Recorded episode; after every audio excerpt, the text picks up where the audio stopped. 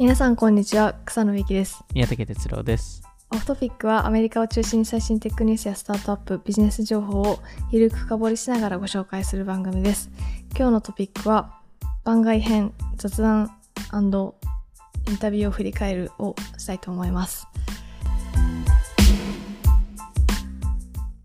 はい、今回はもうまあ年末年末ですね、はい、そうですね、年末ですね。年末なのかな、まだまだかまだですかね。ちょっと多分公開していこうにはまあ年末かなっていうところもあって、はい、えっとまあ今日ちょっと今日は本当に番外、番外編というか緩めにお送りする回って感じにしたいと思ってます。はい。こう最近やっぱりオフトピックで ウェブスリー の回がやっぱり人気でしたよね。うんうん、そうですね。で、オフトピックでも宮武さんを中心に配信しているので、なんかこう海外のゲストを入れて勉強会、うん、勉強会というか、なんか勉強会をしたいなっていうつぶやきをしたら結構いろんな人からね、なんか参加したいっていう声が来ましたね。あったので、なんかまあそれも兼ねてっていう感じですよね。今回のその動画インタビューを撮ったんですけど、あのまあその公開が同じくらい、このポッドキャストが出る同じくらいのタイミングかちょっと分かんないですけど、あのまあそこでちょっとあの結局僕も草野さんも含めてその ウェブスリー の最先端に行ってるわけで。でもないので、あの実際にあのそこで手を動かしている人たちの声を聞きたいっていうところで、はい、まあ、今回そのデイビッド・フェルプさんっていう方をインタビューしたっていう感じですかね。まあ、今回のエピソードがそのオフトピックでも 年, 年内次回が次回が最後ですかね、年内は、はいなんですけど、まあ、今日はちょっとそこのインタビューの振り返りじ ゃ, じゃないですけど、ちょっとそこの解説えー、含めてあのインタビュー自体を英語でやって、あの日本語の字幕はついてるんですけど、まあ、ちょっとそこ の, あのインタビューの説明と、あとはその、まあ、もう少し雑談トークっていいのか分かんないですけど、あのそういうのを含めて話せたらなっていう感じですよね。そうですね。なんでそのインタビューシリーズ自体はその ウェブスリー とかデイビッドさんだけじゃなくて、今後ももっといろいろやりたいですね。そうですね。もうあのもちろん ウェブスリー 系の話もちょこちょこしたいんですけど、まあ、オフトピックらしく幅広くあのテックとカルチャー寄りの人たちを招いて、まあ、その海外の人たちですね、を招いて、で、えっと、まあ、そこを、まあ、そういう人たちと一緒に話したいですね。今回はじゃあ、そのまあデイビッドさんの回はどうでした？結構私もその編集して聞いてたんですけど、はいうんうん、なんか個人的にはすごい、なんかやっぱりた例えばこういうことだよねっていう、なんか難しい概念をこの一段階分かりやすく、うんうん、た例えてくれるのがめちゃくちゃデイビッド・フェルプさんうまくて、うんうん、なんかやっぱ聞いてて納得感がありましたそうですよね、うん、やっぱりなんか彼もその結構ツイッターでもあのアクティブですし、その、まあ、サブスタックも運営してますし、はい、あのやっぱりその書き慣れてる部分があるので、やっぱそういうその事例を出しながら分かりやすく説明するっていうのがうまい方だなと思いますね。なんか面白かったというか、ここ良かったなっていうところありますか？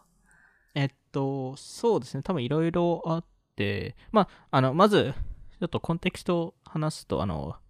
僕とデイビッドさんはもともとあのアトリエエンジェルスっていうあの元アンドリーセン・ホロウィッツのリー・ジンさんが、えー、運営しているプログラムがあって、そこ の, あの参加者だったっていうところで、そこでデイビッドさんと出会って、でえっとまあいろんなそ の, あのさんじゅうにんぐらいいたグループなんですけど、そこでいろんな人と、まあ、いち対いちでも話してる中でデイビッドさんと話してて、でやっぱり彼は最初からもうクリプトのエキスパートだったので、ちょっといろい ろ, いろいろ教えてもらって、あのまあ、デイビッドさんがその僕がラビットホールに入るきっかけ、えー、でもありましたし、あのそれこそそのラントゥワンとかそういうサービスを教えてくれた人でもあるかなっていうところで、でデイビッドさん自身はスタートアップを運営したりとか、えーまあ、今だと ダオ を、えっと、運営したりしている方ですと。うんで、えっとまあ実際に話していろいろ面白かったんですけど、なんかまずその ウェブスリー の ウェブスリー って結構その自分で学ぶことうんっていう話で、なんか結局その自分で学びながらその学びを Twitter とか YouTube とか Podcast で出すうん、ね、出してそれをエヴァンジェライズするっていう形なので、なんかデイビッドさんが言った面白い発言がその ウェブスリー にいるのはその エスエフ のライター作家みたいな、作家みたいなあのとなんか似てるみたいな話をしたのはすごい面白かったなと思いますね。確かになんかその半分は自分がこうなりたい方向性と、うんうん、もう一つはまあその自分その今のトレンドに基づいてみたいな、でも半分はやっぱり自分が行きたい方向性をの未来を描いてるみたいな、うん そ, うですね、そういうのは確かになって、でそれが実際に話したことが実現する可能性がめっちゃあるっていうのも ウェブスリー の面白いところですよね。そうですよね。あとやっぱりそのコンポーザビリティの話とかをあの TikTok と比べたのはすごい分かりやすかったなと思いますね。ああ、確かにロブロックスとかな。はい。なんかコンポーザビリティってあんまり日本語だと聞き、そうですよね。慣れない言葉。英語でもあんまり聞かない単語なんですよ。その ウェブスリー の人たちがよく使ってますけど、それ以外業界だとあんまり見かけないっていうところなんですよね。どう説明してますいつも。なんかどういつもこうあのその話を編集しててうん、うん、コンポーザビリティ日本語化しはしなかったんですけど、うんうん、どう皆さん理解してるのかなっていうのをちょっと、なんかそのレゴブロックみたいなたと例われ方が多いかなっていうところですね。あ一つのレゴの上にいろんなレゴを積み重ねあのそれができるっていう話で、でもその TikTok の話の方が正直分かりやすかったです。うーんなんかオリジナルの動画があって、その動画に変身する動画ってそのその動画にプラスしてるので、確かにだったり、なんかその TikTok って結局その音楽を使って動画を作るとか、うーんエフェクトを使っエフェクトを使って動画を作るとか、なんかそこのリミックス、えー、しやすいっていう文化を作ってるので、なんかそれはすごい分かりやすかった事例ですね。リアクションそのものがクリエーションだみたいな、そうですそうです、話はすごい面白いなって思いました。それがなんか最終的にオリジナル動画につながるっていうのが、うんなんかそれで全部のそのオリジナル動画も人気になるし、その ウェブスリー の話と、うん、アメリカのカルチャーってやっぱ相性がいいですよね。なんかあ確かにそのリミックス、過去にオフトピックでお話しましたけど、うんうん、リミックスの文化とか、うんうん、なんだろうそのななんていうんですか、メンションするというかその、うん、でも過去のカルチャーを使ってでなんかジョークをなんていうんでしたっけ、リファレンス文化、あリファレンス、はい、リファレンスが言いたかったです。リファレンスするところとか、はい、やっぱ似てるし、それを受け入れるっていうのがすごくあるなと思って、うんうんまあ、そもそもミームがそういう話ですよね。あとやっぱり ダオ の話はやっぱりかなり、まあ多分大半が ダオ の話だったと思うんですけど、うんあのまあ、ダオ をどう定義するのかとか、そのどういうガバナンスのストラクチャーがいいのかっていう話をいろいろしてて、でやっぱりその ダオ の一つ大きな違いっていうのはそのトレジャリーを持ってることで、であのデイビッドさんが実際ツイートしたことで、あのまさかのオフトピックともつながるんですけど、あのオフトピックの過去の回にあの教育システム、その大学のビジネスモデルとかの話をしたと思うんですよね。はい。で、意外とそのビジネスモデルって ダオ にすごい近しいもので、へーその大学ってフロントエンド、フロントエンドっていうかフロントにその授業とかそのキャンパスっていうプロダクトを持ってて、うーんでもそこでそこで多少なりお金儲けはしてるんですけど、一番お金儲けしてるのって後ろのヘッジファンドで、ああで ダオ って意外とトレジャリーが重要だったりするんですよね。トレジャリーをトレジャリーがその、まあ、いわゆるファンド、その基金みたいな形ですね。なるほどなるほど。でその基金を使って投資ができるんですよ、 ダオ だと。うーん。でこれが多分大学のシステムとすごい近しくて、その会社とは違う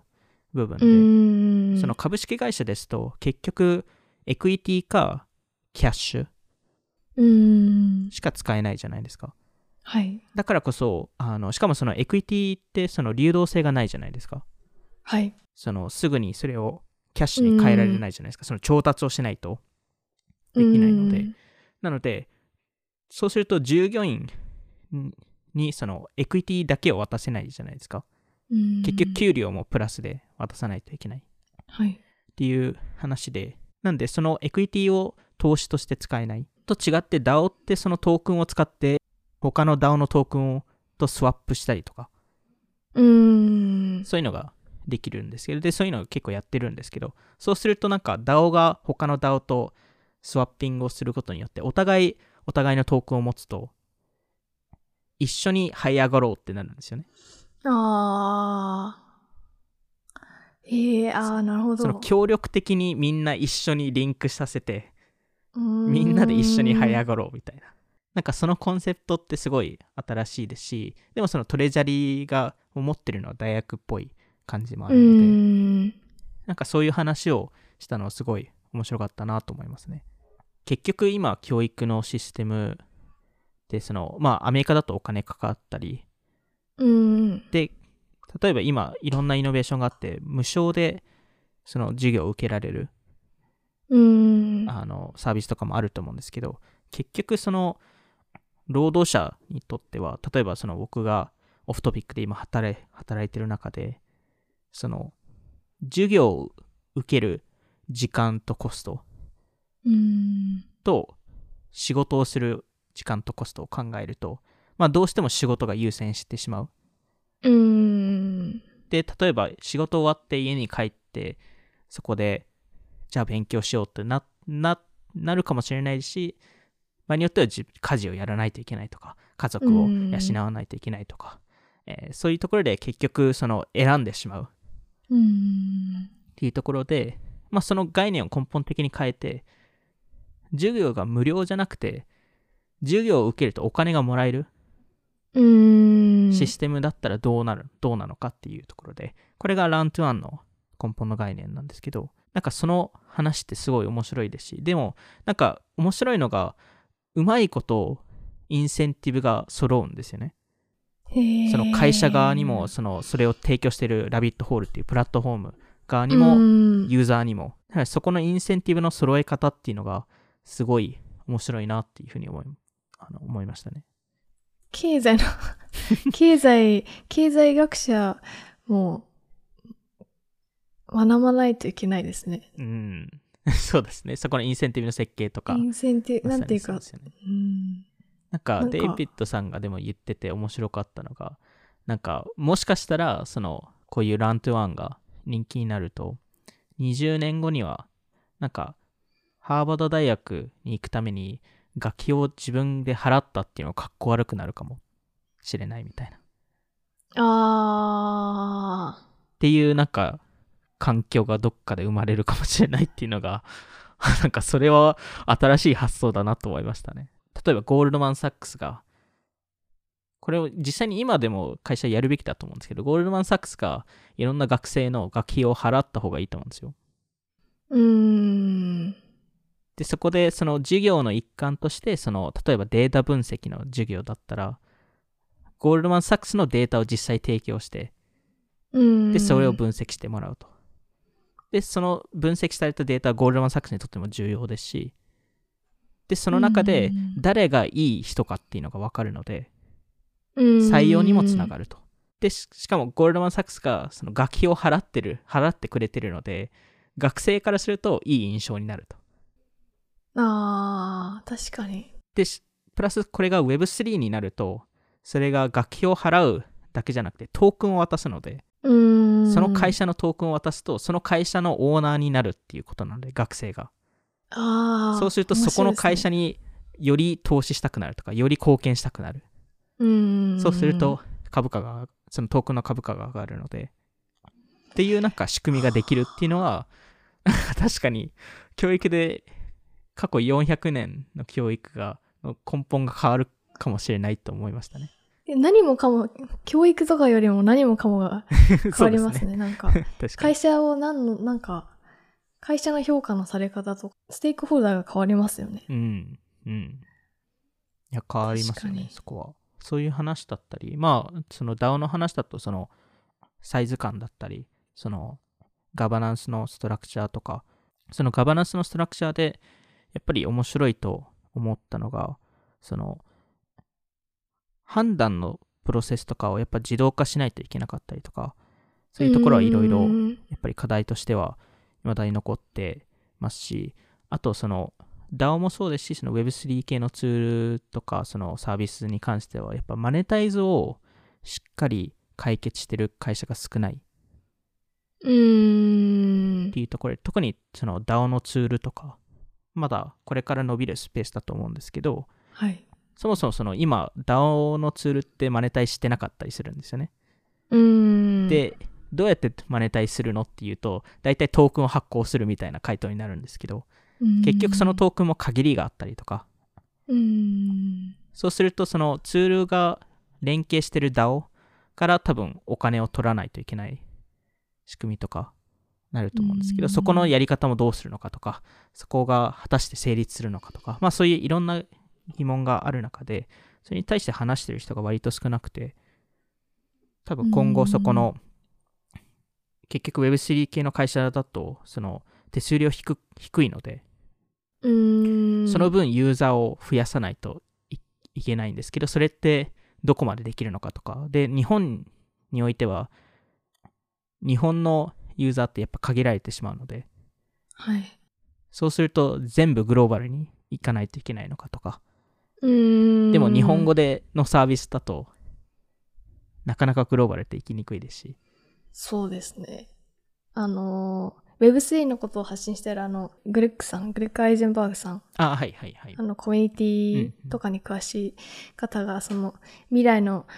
働き方みたいなので、うん、フリーランスだったり、ダオ のトークンだったりとか、なんかその非同期的に働くとか、うん、その、それに挙げてた一つが、その、働く言語としての英語みたいなこと書いてあって、うん、確かになんかその、ここに来て英語が重要になってくるというか。いやでも本当そうですよね。本当そうだなって思いました。うん、特に、その今後スケールが必ず必要になったりとか、まあ、うん、一部その流動性、そのどれだけネットワーク内のアクティビティを増やせるかによってもそこは変わると思うんですけど、でも例えば手数料を今 にじゅっパーセント とか さんじゅっパーセント とかが普通なのをじゅうぶんのいちにするっていう話じゃないですか。 2, 2% とか さんパーセント にするって、うんはい、とするとじゅうばいのユーザーがいないと同じ金額、同じ売り上げが出せないっていうことじゃないですか。うーんじゃあ例えば今の分かんないですけど、その楽天とかその大きめなサービスがじゅうばいユーザー獲得できるかというと、日本だともうできないじゃないですか多分。うーんとなるとどうやってそこを解決するのかっていう話だったり、まああのデイビッドさんも言ってるのはやっぱりその ダオ 自体とかはそのいちトリリオンまでいく ダオ とかっていうのは将来出てくるかもしれないですけど、その個人レベルで儲かる、そのビル・ゲイツとかマーク・ザッカーバーグとかイーロン・マスクのようなその一人個人に集まる額っていうのは今までの ウェブにてんゼロ の世界よりは低いかもしれないみたいな、そこの考え方が多分まだ検証段階っていうところもあって、まあ、一つ面白いトピック、今後のトピックかなっていう、まあ、最後にそのちょっとあのファンの皆さんからいろいろ質問をもらったので、えー、みっつほどおえー、聞けて、まあ一部の質問は多分そのインタビューの、はいはい、あの回あの途中で回答してもらってますけど、まあなんか聞いたのがその ダオ の立て替え生産ツールうーんがあるかっていう話で、まああのあの結論からするといいのがないっていう、これ逆に新しい誰か入れる領域でもあるかなと思いますし、まあなんか投資 ダオ ブイエスブイシー みたいな。うん話だったり、ねあとその Spotify とかその音楽配信のサービスがどうやって ウェブスリー 化するのかとか、気になるな。意外と Spotify って遅れてもすごいアドバンテージ持ってたみたいな話とかについてしているので、おー、ちょっとそうですね、ぜひぜひ動画も、はい、皆さん見ていただければと思います、はい、あとはそうですね、なんかまあちょっと話を変えると、はい、まあ、オフトピック関連の話でバイツバイオフトピック、 Spotify でやってるオリジナルの番組があるんですけど、はい、先週も最後の方でちょろっとお伝えしたんですけど、シーズンツーが来年始まります。イエイ。いつもありがとうございます。なんかまあえっと今シーズンワンはえっと先週先週っていうかえっと一昨日終わってしまったんですけれども、なのでもう年内の放送はないんですけれども、シーズンツーがいちがつの中旬からじゅうしちにちから始まるので、はい、ぜひ聞いてくださ聞いてくださいなっていうところと、やっぱり皆さんの応援とか、まあ、そういう Spotify Spotify ラプトでも聞いてくれてる人っていうのはなんで、まあ、今年もバイツっていうのはすごい我々にとって新しい挑戦でもあって、ろくがつろくがつでしたっけしちがつでしたっけからスタートしてますけど、あの半年やっていろいろどうでした？なんか、なんですかね。まあ、まず多分今年、すごい数のポッドキャストを出したなっていううーんところですよね。確かに、オフトピックと シーアール トークとバイツ。はい。なんか計算したら、ひゃくろくじゅうろくポッドキャストを今年出したと。あ、エピソードでってことですか？エピソード、エピソード数で言うと。やばいですね。オフトピックがよんじゅうななかい。バイツがはちじゅっかい、シリアルトークがさんじゅうきゅうかい。お疲れ様でした。お疲れ様です。でもあのしかもこのバイツって今年後半から始めてるわけじゃないですか。はい。なんであの今年の後半のペースを見るとちょっとすごくて、うーんあの、えー、いってんごにちおきに 1, 1エピソード出してるんですよ。いってんごにちえでも毎日出してるような気もあでも土日がないのか土日がないのであそっかえー、っていうぐらいちょっと今出してるペースなので、まあ、ちょっと逆に皆さん全部聞いてくださってる方とかたまにいらっしゃいますけどなんかすいませんなんかいやいや一緒に感想しましたねっていう嬉しい気持ちですね。多分一番でも一番聞いてるのは多分草野さんじゃないですか。いやそれはもちろんもちろんっていうかまあ確認してますからね。編集で編集したり編集でね何回も聞かないといけないんで、いや一番大変だったと思うんですけど、なんか今年いやいやいやオフトピックオフトピックの話をするとなんかこのエピソード良かったみたいなあります？うーんそうですね。でも ウェブスリー の回はまあもちろんなんか自分にとってもめちゃくちゃ学びがありましたし、うんうんうん、そのトピックとしても一番好きなテーマの一つだったなとは思うんですけど、うんうん、それ以外で言うとうーんリファレンスの話をしたのすごい楽しかったですね。 あ, あれめちゃくちゃ良かったですよね。雑談会のあのあれいつでしたっけ にかげつにさんかげつまえのやつですよね。ろくがつの後半ですね。ろくがつか半年がないか。でもあれめちゃくちゃ良くて、なんかあれがインスピレーションとなってその来週話すテーマはまさに そ, そこが一部きっかけになった話だと思うので、うん、宮崎さんはありますか？いやなんかありすぎてなんかどれが一番かって言われるとまあ多分一番その気合を入れたっていうかその準備を一番したのが多分あの ウェブスリー のきゅうじゅっかいめときゅうじゅういっかいめよかったですねだと思いますね。まあ一番そうですねその気合を入れたっていうところで、でもなんか個人的に今年はなんかいい話がいろいろできたかなと思っていて、うんなんかそれこそドリーム エスエムピー の話とかあーそうですねそれも良かったですね。オープンメタバースの話とかうーんなんかアンドリーセンとかその ブイシー の進化の話とかそれも今年なんですねなんか多分さんがつかしがつ頃ですかねそのクリエイターのマネタイズのシフトみたいな進化みたいな話をしてて、うん、しでもそれって、はい、まさに ウェブスリー のなんか、うん、ライト版みたいな感じかなと 思, 思ってましたし、なんか結構あとその人気だったやつで言うと、その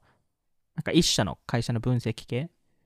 うーん、確かに Twitter とか Salesforce とか Shopify とかスタバスターバックスとかあったり、あとはそのやっぱりその独占禁止法とか、なんかそういう話も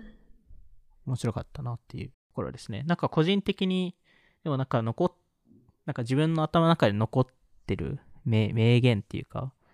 うーんが草野さんがドリーム エスエムピー の回であの、はい、ディズニーの話をしてた時に、